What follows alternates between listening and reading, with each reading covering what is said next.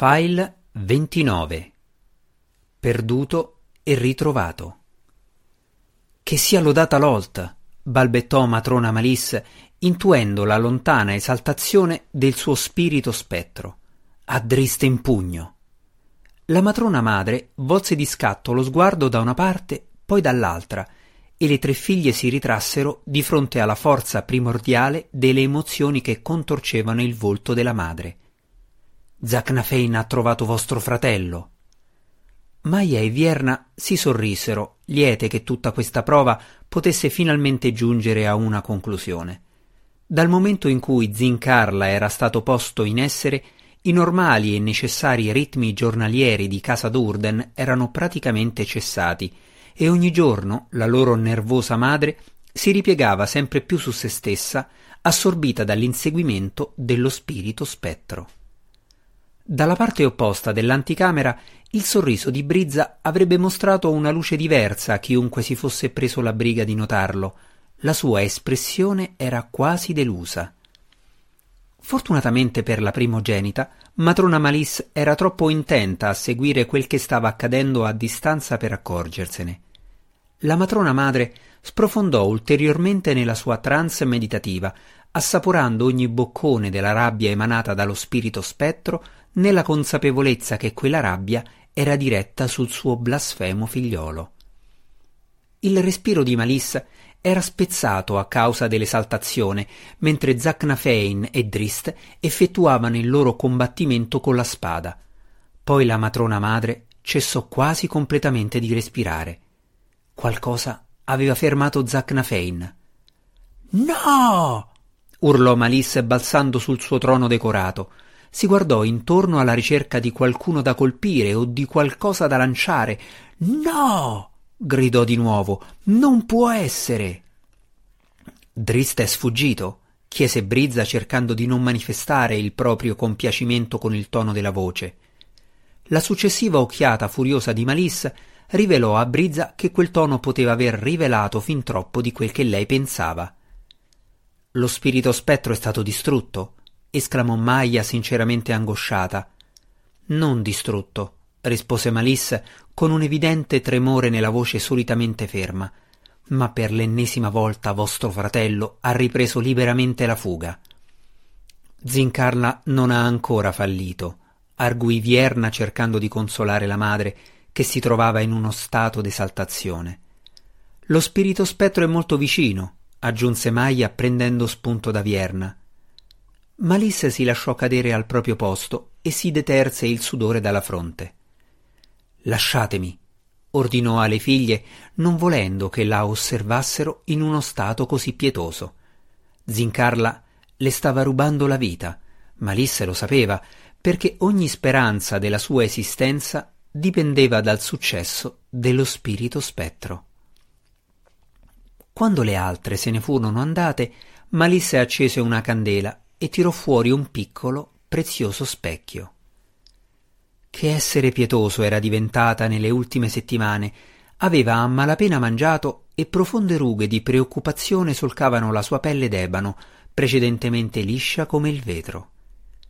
Per quanto riguardava il suo aspetto, matrona Malis era invecchiata più nelle ultime settimane che nel secolo che le aveva precedute.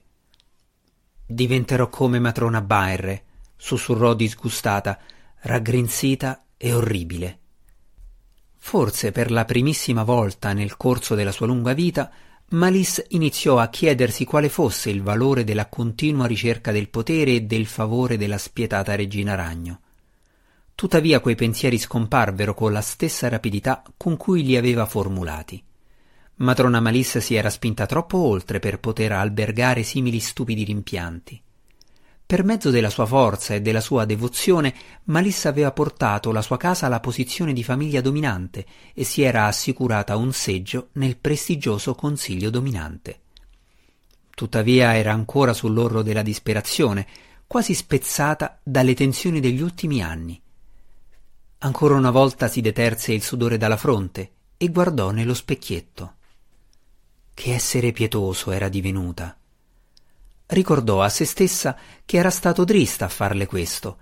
Le azioni del figlio più giovane avevano fatto adirare la regina ragno il suo sacrilegio aveva condotto Malisse sull'orlo della rovina. Prendilo, mio spirito spettro, sussurrò Malisse con un ghigno beffardo.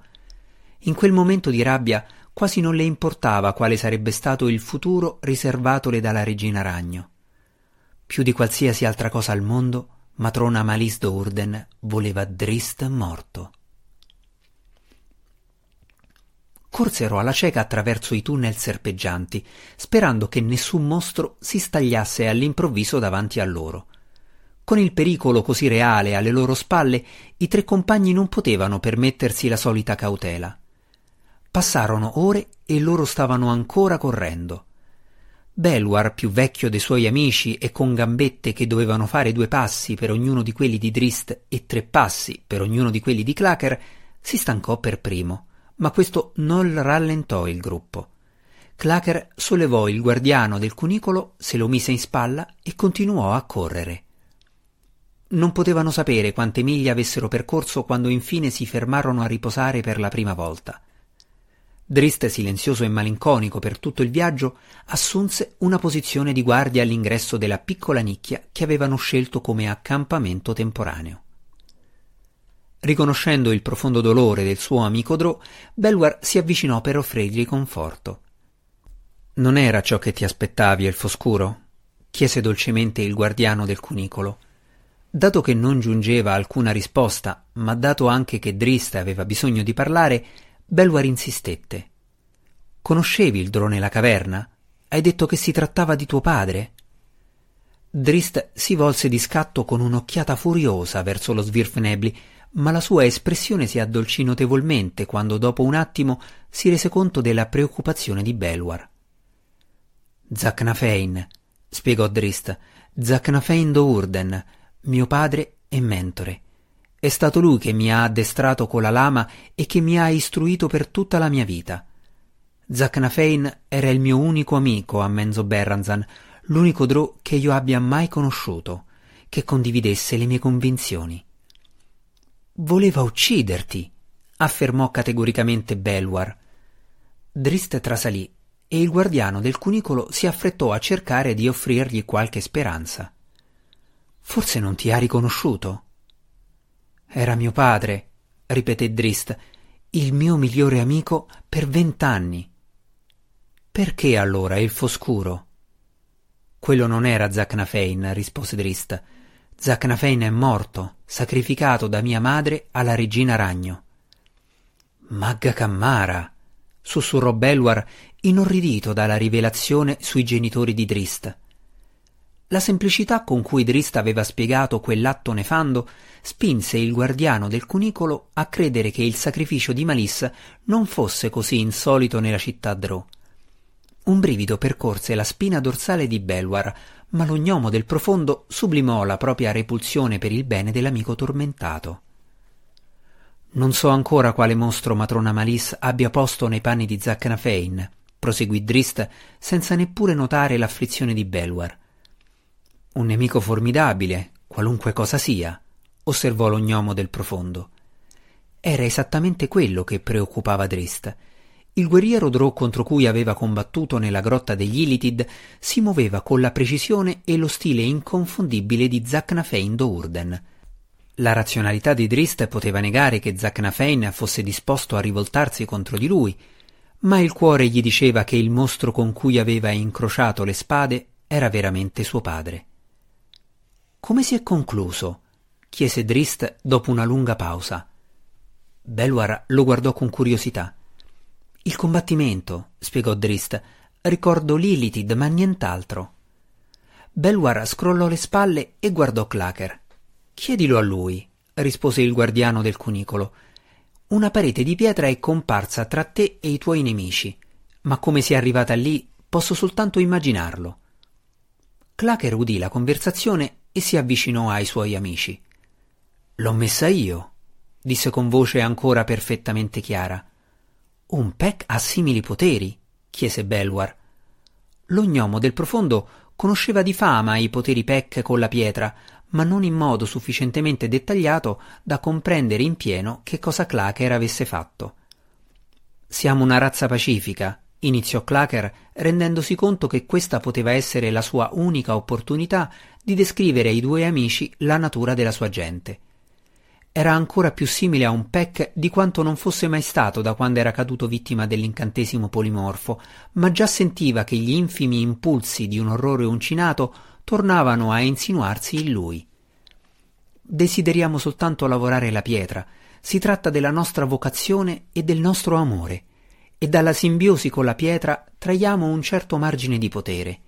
Le pietre ci parlano e ci aiutano nelle vicissitudini. Driste guardò ironicamente Belwar, come l'elementare di terra che una volta mi hai scatenato contro. Belwar sbuffò in una risata imbarazzata. No, disse gravemente Clacker, deciso a non farsi sviare. Anche gli gnomi del profondo possono fare appello alle forze della terra, ma il loro rapporto è diverso. L'amore degli svirfenebili per la terra è soltanto una delle loro varie definizioni di felicità. Clacker distolse lo sguardo dai suoi compagni per guardare la parete di roccia. I Peck sono fratelli della terra. Ci aiuta come noi l'aiutiamo, per affetto. Parli della terra come se fosse un essere senziente, osservò Drist senza sarcasmo, solo per curiosità. Lo è il foscuro, rispose Belwar, immaginando l'aspetto che doveva avere Clacker prima del suo incontro con il mago, per coloro che la possono udire. L'enorme testa dotata di becco di Clacker annui. Era d'accordo. Gli svirfenebli possono udire il canto lontano della terra, disse. I Peck possono parlarle direttamente. Tutto questo andava decisamente oltre la comprensione di Drist. Lui conosceva la sincerità delle parole dei suoi compagni, ma gli Elfidro non erano minimamente collegati alle rocce del buio profondo come gli Svirfenebli e i Peck. Tuttavia, se Drist aveva bisogno di prove riguardo a ciò di cui stavano parlando Belwar e Clacker, non doveva fare altro che ricordare la sua battaglia contro l'elementale di terra di Belwar un decennio prima, o immaginare la parete che era in qualche modo comparsa dal nulla per bloccare i suoi nemici nella grotta degli Illitid. Che cosa ti dicono ora le pietre? chiese Drist a Clacker. Abbiamo distanziato i nostri nemici? Clacker si spostò e appoggiò l'orecchio alla parete. Ora le parole sono indistinte, disse con evidente rammarico nella voce. I due amici compresero la connotazione del suo tono la terra non stava parlando con minore chiarezza, era l'udito di Clacker che stava iniziando a svanire, ostacolato dal ritorno imminente dell'orrore uncinato. Non sento la presenza di altri nemici che ci inseguono, proseguì Clacker, ma non sono così sicuro di potermi fidare dei miei orecchi. All'improvviso ringhiò, si volse di scatto dall'altra parte e si diresse verso l'estremità più lontana della nicchia. Drist e Belwar si scambiarono sguardi preoccupati. Poi lo seguirono. Che cosa c'è? osò chiedere il guardiano del cunicolo all'orrore uncinato, benché potesse indovinarlo con sufficiente facilità. Sto crollando, rispose Clacker, e il ringhio che era tornato a caratterizzare la sua voce non fece che sottolineare la cosa. Nella grotta degli Ilitid ero Peck, più Peck di quanto non fossi mai stato prima. Ero un concentrato ristretto di Peck, Ero la terra. Belware e Drist parvero non capire. La parete! cercò di spiegare Clacker. Innalzare una simile parete è un compito che soltanto un gruppo di anziani Peck potrebbe portare a termine e dovrebbero procedere insieme attraverso scrupolosi rituali. Clacker si fermò e scrollò il capo violentemente, come se stesse cercando di gettare via il suo lato d'orrore uncinato. Sbatté un pesante artiglio contro la parete e si fece forza per continuare. Eppure l'ho fatto. Mi sono trasformato nella pietra e ho semplicemente alzato la mano per bloccare i nemici di Drist. E ora se ne sta andando, disse piano Drist.